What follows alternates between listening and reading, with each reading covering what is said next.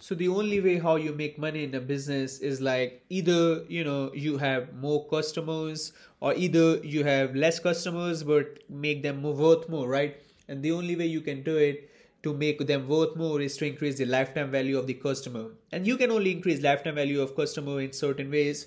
One is you know by upselling so upselling is like let's say you know you have a product and you have different better versions of that product or service you know different features like different packages. So that's you know upselling. And then you have cross selling so cross selling is like let's say you go to mcdonald's and you know you eat let's say a burger then they sell you a french fries then they sell you a pepsi. So basically you know that's basically cross selling but it's related to basically you know uh burger. It's complementary to it. It's not like they're selling you pumpkin okay they, they are selling you something that's basically you know complementary to the burger and the other thing is basically increasing prices you can just you know I mean, you can just increase prices, let's say 50%, 20. I mean, it's the easiest way to make pri- increase prices to pr- generate profits because the price is always in your mind, not in the mind of the buyer because the buyer is listening at first time. You think that, oh, it's increased. The other person might say no, but it's not like this. They don't say no most of the time because they don't know about it. Okay, people take basic decisions on the basis of given information.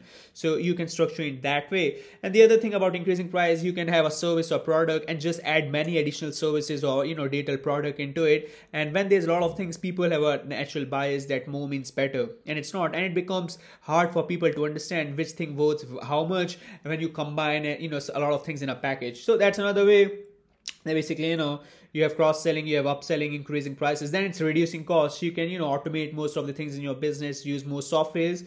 Then you that's another way okay. And then it's basically you know about then it's about downselling. So downselling is like let's say you are serving a let's let's say you know you are a chartered accountant you are serving customers or let's say you are a real estate broker or let's say you have a restaurant.